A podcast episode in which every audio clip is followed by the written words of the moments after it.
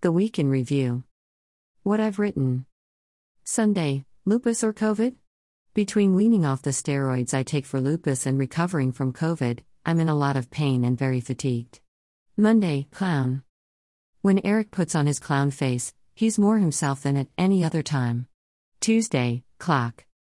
A woman moves into her new house and finds a sealed-up room.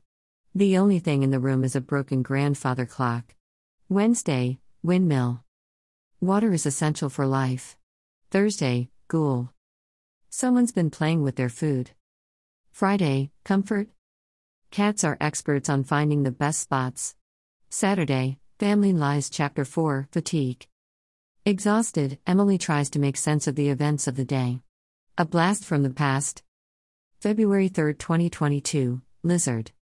Isabel looked up from doing the dishes, and was surprised to see a dragon in the backyard. What I've read. Among the Poplars short story by Nancy Ritchie, The Elephant's Trunk, a true story of horror, recognizing that sometimes the most horrifying things are actual human beings. The Clutie Well on the Black Isle by Ailish Sinclair. Ailish Sinclair, this blog post takes us to the Black Isle in Scotland, and a visit to a Clutie Well, where people for centuries have left items of clothing in return for wishes or healing. At Last, The Destination by Rin Scorpio Reese, mad fictional, a gentle, thoughtful story about meeting death. Tips on Writing for the Anti-Hero by Lady Jabberwocky. Write with heart. Lady Jabberwocky provides lots of worthwhile tips for writers. In this post, she looks at the character of the anti-hero, the hero who is more flawed, more self-interested, than the classic hero.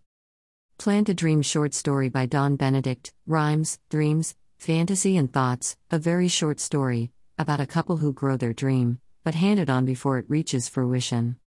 A Look at a Book. Wendy Watchett. Wendy Watchett is just an average ten-year-old girl. She's brave and clever and caring. She carries her pet toad on her head, and makes strange things happen when she blinks. Well, perhaps she isn't quite so average. A new adventure starts for Wendy when her family moves house.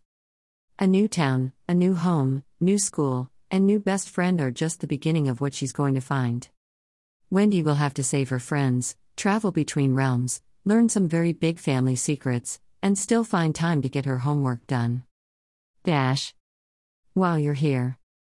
Find Iris Carden's books, at Lulu, Publisher, at Amazon or at your favorite online bookshop. Digital Tip Jar, pay. pal dot me. Follow me, Twitter, Facebook, Instagram.